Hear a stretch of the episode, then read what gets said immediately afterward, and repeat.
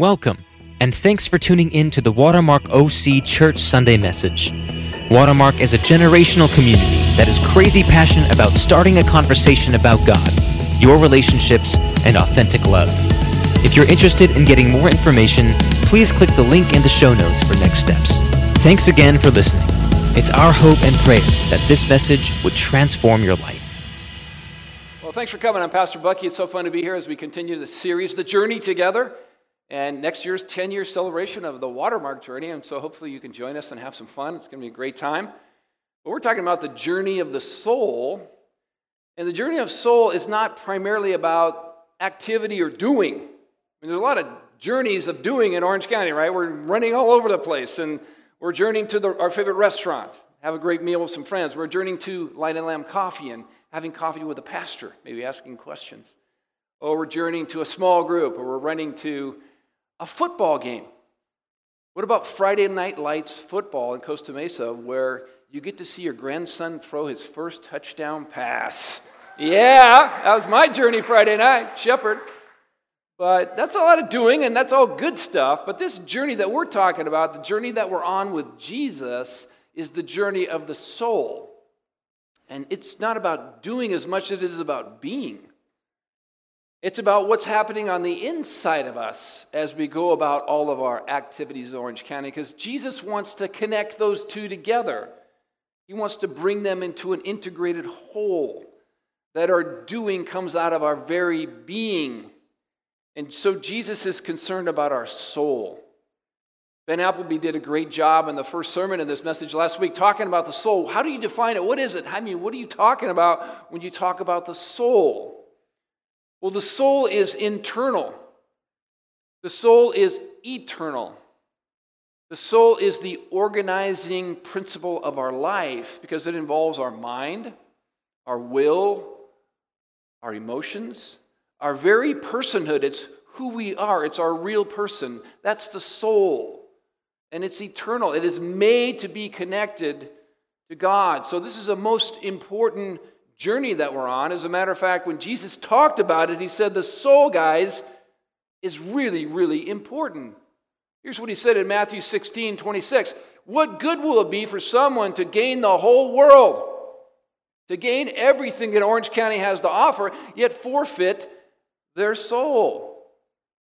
Or what can anyone give in exchange for the soul? Jesus is underlining the importance and the value of the soul. When was the last time you considered the state of your soul? Thought about what's happening on the inside. How is it going with my soul? Well, Jesus said that's the most important thing you can ask because that thing is the most valuable thing that you have. Here's what Augustine said You have made us for yourself, O Lord and our heart or our soul, our internal organizing system, is restless. It doesn't work well until it rests in you. The soul, the internal part of ourselves, is made to know God. It is hungry for something that only God can fill. All the stuff of Orange County, all the stuff we go after, all the stuff we try to gain can never actually fill and fulfill the soul. The soul is something that is made by God and for God, and it's something that only God can fill. And He wants to organize that part of our lives around His eternal goodness and grace so that we might know why we were created, how we are to live, and what does it mean to live a full life, how we are satisfied truly with life, and where's our destiny. That's all about soul stuff. And so Jesus is all about the soul. It's the most valuable, precious thing that we have. Jesus said there's nothing more weightier in your life. I mean, if you had a, a scales, right? If you took a set of scales and on, your, on this side of the scale you put all your money, you put all your, your toys, you put all your cars, you put your house, you put your stock portfolio, you put all, all, all the stuff that you're going after, you're trying to get in Orange County. If you put it there, man, you'd go, then that, that's weighty, right? That's the most important thing I have. And Jesus says on the other side of the scale, if you put your soul, What's the soul? What does it even mean? This is, this is where we live in Orange County. Everything is weighted to this. And Jesus says, on eternal scales, it's this. All that stuff means nothing compared to the value and the weight of your soul. What can you give in exchange for your soul? It's the most important part of your life because it's internal, eternal, and it what brings everything into the right order of what you were created for your purpose, your being, your destiny. The soul is the most important thing. And so that's why we're on this journey, because that's the journey that Jesus calls us to be on as his disciples, because he cares about your soul more than anything. So, how do we get going on this journey? What does it mean? The first step is to put confidence in Jesus. Ben talked about that last week. Put your confidence in Jesus that He is the one that actually knows your soul, can actually care for your soul, and transform it. He's the one. But then, after you have that confidence, what does He do? He puts you into community. That's the second step on this journey of the soul it's community.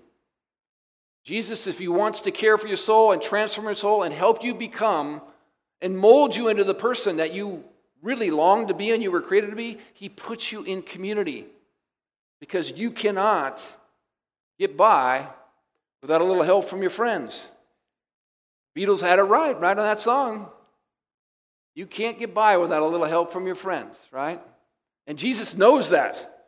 And so, Jesus in the Gospels, all the time, what does he do? He invites people into community. We want to talk about that this morning the gift of community, why it's important, why that is so powerful that we step into community.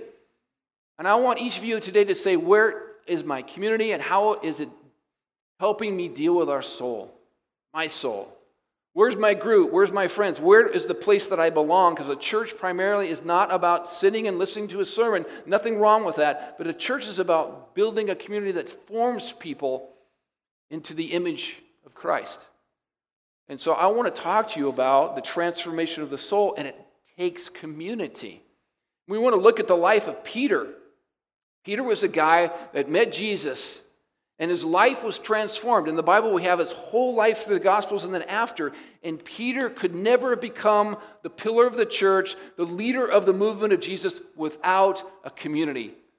He would have never gotten by without a little help from his friends. And so we want to look at his life and think about what are the principles of community and how are you working community in your life? How are you taking that journey? I want to invite you, if church is just like a once a month, twice a month thing and you have no community, I want to challenge you to get into community because that is where discipleship and transformation actually happens. So let's talk about this from the life of Peter. And the first principle we want to talk about is that community is the place where we, get, we catch our true calling. Community is the place where we catch our true calling. You know, when Peter first met Jesus in a real intimate way, Peter had been doing a lot of fishing all night long, and he was kind of a burned out, angry, struggling person when they first met in, in, in this deep communal way. Peter had gone fishing all night long. He had caught nothing, and he and his buddies, he's in fishing business with his brothers and friends and they were cleaning their nets. They hadn't caught anything. And Peter knew about Jesus as a rabbi. Peter probably encountered him, but this is the place where he's going to encounter him in authentic community, up close and personal. Because Jesus has been preaching to the masses and says, Peter, can I use your boat, boat as a pulpit? Because there's so many people. I, I need to step up so I can get my voice out to the people. And Peter says, Sure. And after Jesus finishes his message, he looks at Peter and says, Hey, let's go fishing. After a long night, I'm burned out, I'm tired. And here's what happens because this is an amazing transformational moment in Peter's life. When he had finished speaking, Jesus, he said to Simon, Put out into deep water and let down your nets for a catch. In Galilee, you fish in shallow water, right? And Jesus doesn't know much about fishing, right? He just knows about preaching. You preach, I fish. But because Peter gives deference to this rabbi, and rabbis are honored as the most valuable people in the culture. Peter honors Jesus and says, Master, we've worked hard all night long. I'm tired. I'm burned out, but we haven't caught anything. But because you say so, I will let down the nets. When they had done so, they caught such a large number of fish that the nets began to break. This amazing miracle happens. It's so many fish. They just start to blow open the nets. They single their partners, their buddies, come over and help us with this catch. And the partners of the other boat come over and help them. And they came and filled both boats so full that they began to sink. This is an amazing miracle. But the greater miracle is the one who's going to look right into Peter's soul. The one who actually can look into your soul, not just into your outside, not just into your calendar, not just in your bank account, but can actually look into the depth of your soul and know what's going on and know what you actually need. Jehovah Jireh said, the one who actually knows and provides what you actually need. And that's Jesus. And Simon Peter knows this. Simon Peter sees the x ray eyes. This dude, this dude knows everything about me. He's looking right in my heart. And I'm not enough for him. And this is what he says. And Simon Peter saw this. He fell at Jesus' knees and said, Go away from me. I'm not enough, right? I am a sinful, broken man. My soul is fractured. My soul is so fractured. It's filled with pain because of the government that's oppressing me. A lot of us are filled with pain because of the government that's not doing right for me, whether Democrat or Republican. We're mad and angry at our government, right? Most people are angry also when it comes to government. We're frust- Peter's frustrated. He's got anger and bitterness towards his government. He's frustrated with the church. He's got a lot of church hurt because the Pharisees are telling him that he's not enough. He's not holy enough. He's not righteous enough. And because of people like sinners like him, Israel's messed up. And so he feels judged by the church. He feels maybe you have church hurt here today. Maybe you've been broken by the church. Peter feels broken by the religious system of his day. And Peter's frustrated just trying to be a small businessman and make ends meet. Like many of us are frustrated just trying to put food on the table. Peter is fractured, he's frustrated, he's angry, he's losing his hope, he's struggling just to find meaning and purpose. Maybe that's where you're at today. Maybe that's why you came today with a friend, because you're looking for that. Let me tell you, Jesus is the one that knows the needs of your soul. Not just the needs of your life, but the needs of the deep parts of your soul. And he says, Don't be afraid. Jesus knows everything about your soul. He knows everything you've thought, everything you've done, all the things that you wouldn't want to share with maybe other people, things that you're ashamed of, things that you have fear and guilt over, things that you don't want people to know. He knows all of that stuff. And what does he say to Peter? Hey, Peter, don't be afraid, because guess what? From now on, you're going to fish for people. You have an amazing calling on your life, Peter. I'm choosing you. I'm choosing you as my beloved son to come and go fishing for me, to go into my father's business with me. And I have an eternal vision for your life that can only fill your soul. It's not about being a human doing. It's not about chasing after things that don't last. It's about being a part of the kingdom of God and having an eternal filling in your soul that fills out and captures people with the nets of grace in the kingdom of God. Peter, have you got a life, man? I believe in you. Do you know that Jesus believes in you? He sees every broken part of your soul and he still believes in you. He believes he can make you like him. That's what a disciple is. When Jesus speaks into our lives and calls, he says, I can make you like me. I can make you filled with love and joy and peace. I can make you understand what it means to be a, lo- a, beloved child and know how to love people and love God and have an eternal transformation in wherever you go whatever place of business, whatever vocation, your calling is to know and glorify God. I believe you can become that person. Do you believe that Jesus can make you like him? Because when a rabbi says, Come follow me, he says, I believe in you. I believe you can become like me. The question is, have you chosen to trust Jesus with your soul? Do you believe Jesus can put that back together and bring fulfillment and purpose to your life? That's confidence in Christ. That's the first step. And what does Peter do? He doesn't run away. No, he, he and his buddies drop their nets. They drop their business. They drop it all. And they follow this one that cares and loves for their soul. Have you done that? Have you actually dropped your life and said, Jesus, it's yours? I surrender my soul, the care of my soul to you. Make me the person that you want me to be. That's confidence in Christ. But what does Jesus do? What happens to them?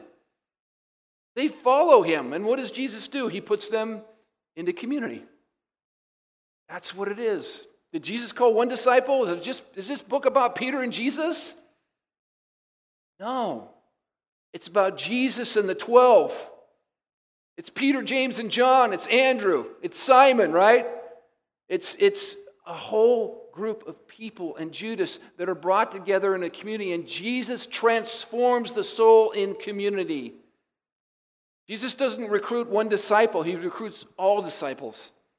It's not a me and Jesus spirituality. And so much of our church in America is about me and Jesus in this individualized, isolated, all about me consumer culture. The church, we hear the gospel, it's just about me and Jesus. I just go surf with Jesus. I got a podcast with Jesus. Uh, you know, everything's great. So uh, I don't need the church. I don't need these people that, you know, mess up my life with messy community. I'm sad so many of my friends that I've walked with in other churches have, are, have such a power to help other souls, and they've walked away from the church. And they're just about me and Jesus. And they think God is satisfied with that. And that's just a, a complete fallacy. The New Testament knows nothing of a lone disciple. We're disciples together. There's no substitute for community. Community is the place that we learn to train versus try. So much of the American church is about hearing the sermon and trying to be like Jesus. I hear a sermon, I go out and try to be like Jesus and fail. I hear a sermon and go out and try to be Jesus like fail. I hear somebody say, hey, you know, get sober, and I try to be sober and I fail. Why? Because you have to do it in community. There's no other way out. Whether it's sobriety or sanctification or porn or whatever thing in your life, you cannot do it without community. Because we learn to train versus try. We learn the rhythms of Jesus, of trusting Him with our whole life. We learn that we can get by with a little help of my friends, the person I can call that knows what I've been through, that's there for me in the middle of the night, that's willing to come in the morning and, and be with me and my family when life falls apart. I learn that I'm not alone. I'm not carrying this life, I'm carrying it with Jesus and His people. They are the gift of community and we can't do without them. And so that's so important. In the community of Jesus, we're formed, each one of us, into the kind of person that can make an eternal impact in this world. Boy, do we need community because we forget. Every 14 days, research says we forget who we are. You will forget who you are every 14 days, and the world is going to tell you you are a human doing. You need to do, you need to earn, you need to gain, you need to go for the world. It will tell you, pound you with messages every day through the internet and your cell phone. You will be pounded. Where do you find out, know that you are a beloved child and that you are not alone and God is with you and you can trust in Him? You don't learn that without forming your heart around a community of people that need to remind you of that every day. You've got to have community. And so that's the first gift is to realize that discipleship is just not, I mean, community is not optional for the disciple. It is so important for all of us to be in community. The second point is there it is community is not an option for the disciple. The second point is community is the place where we get transformed by the truth. Community is the place where we get transformed by the truth. Community allows us to step into truth in a way that you can't find it in a larger gathering. You can't find it in a podcast. Nothing wrong with a podcast. I love them. Nothing wrong with hearing sermons. Nothing wrong with coming to church. But you can't find the truth that sets you free without the gift of community. Look at how Jesus transforms Peter's life with truth through the gift of community.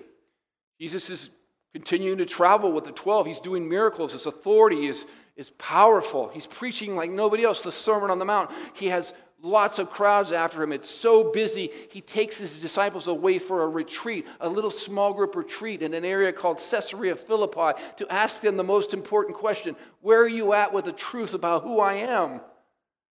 And Jesus says, who do the people say that I am out there as we're working in the fields and doing things? Well, some say you're John the Baptist risen from the dead, others Elijah or a prophet. And Jesus says, But who do you think that I am? And Peter, who's the spokesman for the community, he's the one, he's the disciple in the small group that talks too much, right? but we love Peter. He asks the question that we all have. He answers the way answers that we all think, right? We love Peter. And Peter says, You're the Messiah. Bingo, Son of living God, lights go off. That's amazing. Peter gets it right. He's on, and Jesus affirms you, affirms him. Blessed are you. There's affirmation in community. You know, if you guys get the right answer, where's the affirmation here? But when you get a right answer in a small group and you got it right, what about your friends and buddies And I say, Yes, you did that right. Oh my gosh, look at this. You some guys in my group, I've been sober for seven, 17 years. Way to go, man. You hear, you're awesome, dude. I'm praying for you. Oh, yeah, this is what happened. My wife and I, we, we got in a fight. We, way to go. You reconciled. Where do you get that affirmation? You got to have it in community that you're on the right track and you're doing the right thing and God is with you. Got to have that encouragement, right? And so he gets an attaboy from Jesus, and then Jesus says, You're right, but here's what it means to be the disciple, the Messiah. Here's what it means to be the Messiah, Peter. From that time on, Jesus began to explain to his disciples that he must go to Jerusalem and suffer many things at the hands of the elders and the chief priests and the teachers of the law. And he must be killed and on the third day raised to life. What? What's Jesus talking about? That's not Peter's plan. And Peter says, he takes Jesus aside to give him a little, you know, little talk about how to get things right as the Messiah. Lord, this shall never ever happen to you. Jesus turned to Peter and said, Get thee behind me, Satan. Man, I love this small group stuff. Man, get thee behind Satan.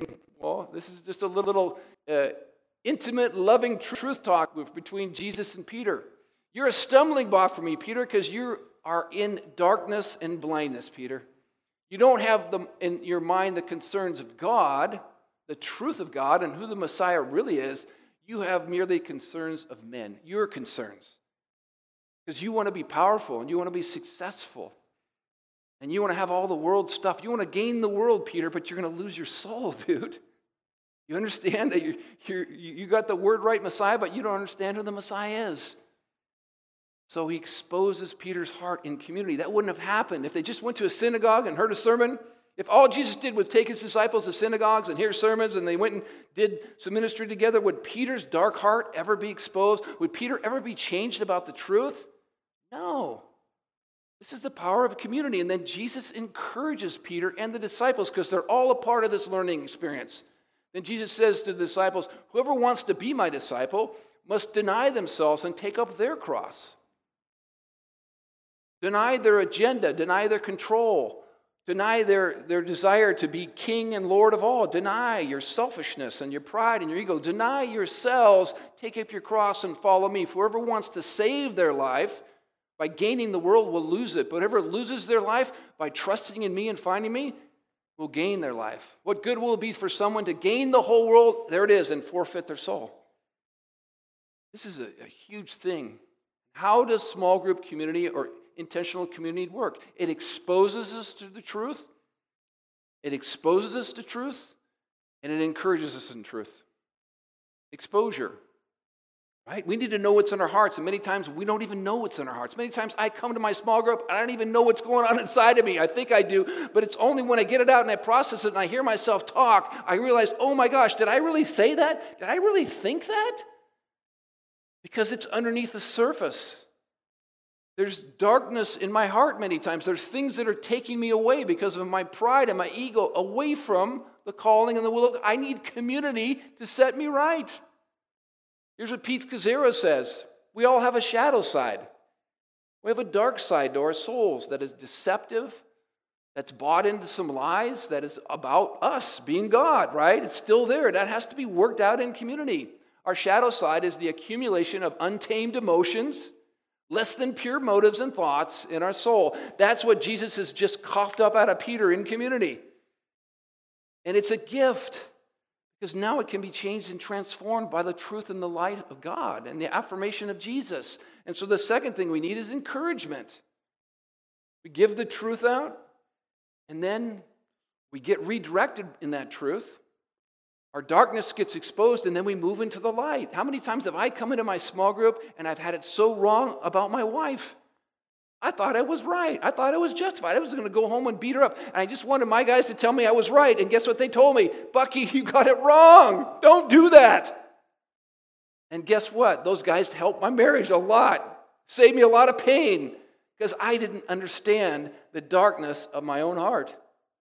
I need community. You need community if you really want healing and integration and wholeness in your soul. You just can't do life without it. And you need that encouragement of, hey, you know what? Your story, that's my story. Your failure, I've, I've done that so many times, dude. Come on. Welcome to the party, right? I need someone to understand that I'm flawed and they're flawed, and we're all in this game together. That's community. You know, a lot of people come to church and everybody's got a Jesus face on. And I go, wow, they walk in, all these people are perfect. I'm going to leave that church. And then they go to small group and they go, oh my gosh, everybody's got the same problems that I do. I love this place. That's why you need community. And here's the third, here, here's what it says in the book of Hebrews. Let us consider how we may spur one another on in love and good deeds, not giving up meeting together. Don't give up community as some are in the habit of doing. Is that Orange County? We're just not going to meet together because we got too many more important things to do. I'll, we'll just skip community. No, no, no. That's like skipping medicine and vitamins and the best thing for your soul, right? As some are in the habit of doing, but, but encouraging one another as all the more we see the day of Jesus' return approaching. Man, we got to be in community to encourage each other to do the things that God's called us to do. And finally, community is the place where we find healing and restoration right? We find our true calling to know God, enjoy Him, that we're a human being with a soul. We find transformation with the truth. We also find restoration and healing because we do blow it, we do mess up. And you know, Jesus takes his disciples, and the end of that whole game is what he said I'm going to go to Jerusalem and they're going to crucify me on a cross. And that happens actually, right? At the Passover. Jesus is betrayed by Judas. He's handed over to the Sanhedrin, and they, they on trumped up charges, they say he's, he deserves death. He's an apostate. And so the Romans crucify him after the Jews hand him over and they put him on a cross and he dies. But during that process, at the beginning, Peter says, I will never deny you, Jesus. I'm in for you. I'm the man. And what does he do? He denies Jesus one, two, three strikes, you're out. Three times.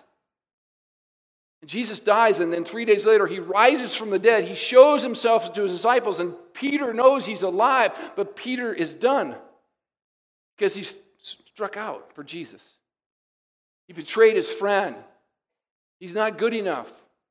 He's not, he's not worthy of being a leader or being on the team. So Peter says, I'm out. And he goes back to fishing. He walks away. He disconnects his soul. He walks away from his calling. He walks away from his community. But his community does not walk away from him. And his friends and his buddies go out and find him and they go fishing with him because they know that Jesus is alive and they want to help him. And so they're out doing the same thing with Peter. Peter's going fishing, and all of a sudden, somebody comes up on the side of the shore, and they're in the shallow waters, and he yells out to the boat, Hey, you guys caught anything? No, it's another rough day in the waters. You know, that's what happens in fishing, right? Well, why don't you throw the nets on the other side? Okay, they throw the nets, and all of a sudden, another miracle. 153 fish just coming out of the net, coming over the boat. And all of a sudden, John says, That's the Lord. And Peter goes, Oh my gosh. And his heart revives again. That soul brokenness just comes alive. And he dives in the water and he goes to Jesus. And Jesus already has a meal prepared and fish there. And they all sit down. And Jesus has a restorative healing conversation with Peter that's famous in John 21. Jesus says to them, Come to breakfast. I have breakfast. None of the disciples dared to ask him, Who are you? They knew it was the Lord. Jesus came, he took the bread and gave it to them. And he did the same with the fish. He served them, blessed them. This was now the third time Jesus appeared to his disciples. And after, he was raised from the dead, when they had finished eating, then Jesus does the restorative healing with Peter. We know this three times. He failed three times, and Jesus asked the question three times Simon, son of John, do you love me more than these? Yes, Lord. You know that I love you. Jesus said, Feed my lambs. Jesus said, Simon, son of John, do you love me? He answered, Yes, Lord, you know that I love you. Jesus said, Take care of my sheep. Third time he said to him, Simon, son of John, do you love me? Three times. Peter was hurt. Ouch. But that's because surgery was being done. Surgery was being done on his soul. He was being restored in the same brokenness. See, we're broken in relationship, we're restored in relationship. That's what community does. Heals and restores and mends the broken wounds and brings us back together. That's what authentic relationships with Jesus is about. Peter was hurt because Jesus asked him the third time, Do you love me? He said, Lord, you know all things. You know that I love you. And Jesus said, Feed my sheep. Three times Jesus restores his calling. He says, You're the man. I believe in you, Peter. Feed my sheep. He hands him back the baton of leadership. And Peter is going to become the leader of the 12. Why does Jesus do this in community? Why doesn't he just do a one on one, just personal counseling session with Peter? Because the boys need to know that Jesus believes in Peter.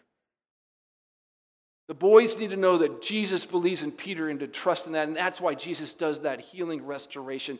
And you know what? Jesus wants to do the same with you. And he does it in community. He does it when we open up our hearts and we expose and we, we're honest about who we are. And there's an honest discussion here because there's a play on the Greek words here because Jesus asks him, Do you love me with agape love? Do you love me perfect, perfectly? And Peter said before, I love you perfectly. Peter said, I'm the man, I love you perfectly, right? Peter, that was his shadow, that was his ego, that was his pride. And now this time he says, Jesus, you know I love you, but I love you humanly. I, am not God. I'm not in control of this thing. And so Peter is humbly being authentic with who he is, and he's being restored in his trust of Jesus. This is a powerful conversation. That's why later in the church becomes such a healing and restorative community. Jesus' brother James says, therefore, confess your sins to each other. Well, I thought I just confessed my sins to a pastor or a priest. I don't have to. Why, why, why do I want to do that? They might think less of me. Actually, when we confess to each other, there's healing that happens. Deep healing in our soul because we're human beings and we need the touch. We need the human touch. We need the incarnational part of that. Yes, God forgives us when we confess to Him, 100%. But this is about our healing and restoration and being the person that God created us to be. It's so powerful. That happens in community. So, community is just this amazing gift to us, guys. We can't live without it. We've got to have it. And I just want to challenge you if you don't have it, to meet with Ben for coffee, get on the website, join a group. There's so many great groups men's, women's, couples groups. Maybe uh, come out to the community table afterwards. We'd love to talk to you about how we can help you in your next steps of community. Next week is 10 years celebration and I just want to end my story as the band comes up and we prayer communion. I want to talk about why I'm here today. 10 years. I'm the founding pastor of Watermark, and it's been a privilege to hand the baton to Ben Appleby and work for him. It's so awesome. But I just want to tell you about seven years ago, maybe before a lot of you were here. Seven years ago, this church went through the darkest time it's ever been through. It was the darkest time of my leadership as a pastor. And we went through a very difficult thing because the top leadership myself and my co pastor lead, we broke apart. We had a leadership divorce. Yeah, you know, it happens in the church all the time. Leaders can't get along for different reasons personalities, conflicts, whatever, but it didn't happen for us. And it was sad and tragic, and our leadership broke apart, and it broke my soul. Like Peter, I felt like a failure. I felt like I wasn't enough of a leader to keep it together. I, I wasn't right enough, or whatever it was. I, I failed the church, and half the church left when that happened. My partner, he left. I stayed. God called him to leave. I stayed. Half the church left. And so the church split. I lost all these friends that I, I, I actually gave them a vision that this was going to go well, and half of them left. So I felt broken. I felt like I'd failed God and I failed his people. And on top of that, then I went into heart surgery about two months later and had a, uh, an aortic valve replacement probably because a lot of the stress and the pain of all that. And so I was depressed emotionally and physically from that heart surgery. And I, I was done. Going to go back to fishing. I'm going to go back to the restaurants. But something happened. These men that I had been walking with in community Bob, Vance, Gino, Danny, Joe Hill. He said, We're staying with you, Bucky. We're not going to split the board. We're staying with you because we believe in the call that God has on your life. We believe that you're a shepherd of God's people. We believe that you're supposed to teach the flock. And they stayed with me. And we cried together and we confessed together and we sought God together. And God restored my leadership soul. I wouldn't be here next week celebrating all that God has done at Watermark, and He's brought this church back from the dead, and I've been able to hand the baton to my son in law, and so many great things are happening in our church. I'm so thankful that I get to say thank you, Jesus, next weekend. But it is because of those men that stood with me and walked with me and got me through the most darkest time of my leadership. And I just thank God for them. I would not be here if it wasn't for those men. And that's the gift of community. There's nothing like it. We all need it. I just want to encourage you in that. Let us help you find that. Because that's how Jesus changes our souls and puts it back together again. He was in community the night that he was betrayed with his friends, and he took the meal and he broke and he said, This is my body broken for you. It's my blood poured out because I love you and I want you to be healed in the depth of your soul. We invite you to come and celebrate this communion table and remember what he did for you and maybe pray with your friends Pray and thank God for the gift of community. And maybe if you don't have community, ask God to show you how you can get back in. Maybe you've walked away from Jesus and just like He's calling you back to be healed in community. Maybe you have church hurt and, and you need to meet with a pastor and have some counsel to help you with the, the pain and the struggle you've been through. We're here for you. We want you to be whole and healed in community. And so please let Jesus show you your next steps. But let's take this meal together and celebrate the gift of Jesus and the community we get to do. This is a community meal. But let me pray for you. Father, thanks so much for the gift of your Son. Jesus, thank you for taking on skin and coming and dying for us and rising so that we might have life and wholeness. Lord Jesus, we take this meal, feed us, and Lord, fill us with a confidence in you so that we would connect with others in community, that we would be the family of God, that we would be the body of Christ. That's community, Father. Make Watermark that kind of community so that we can heal and restore the souls of the hurting and the broken in our world. Thank you for being the gift of life to us. We celebrate your body and blood in Jesus' name. Amen. And whenever God calls you, come to the table and partake of the body and blood of Christ and celebrate his goodness for you. We hope that this message has challenged and encouraged you. If you need prayer, would like to join a small group community, or interested in partnering with our work throughout Costa Mesa and Orange County, please go to watermarkoc.com. We would love to start a conversation.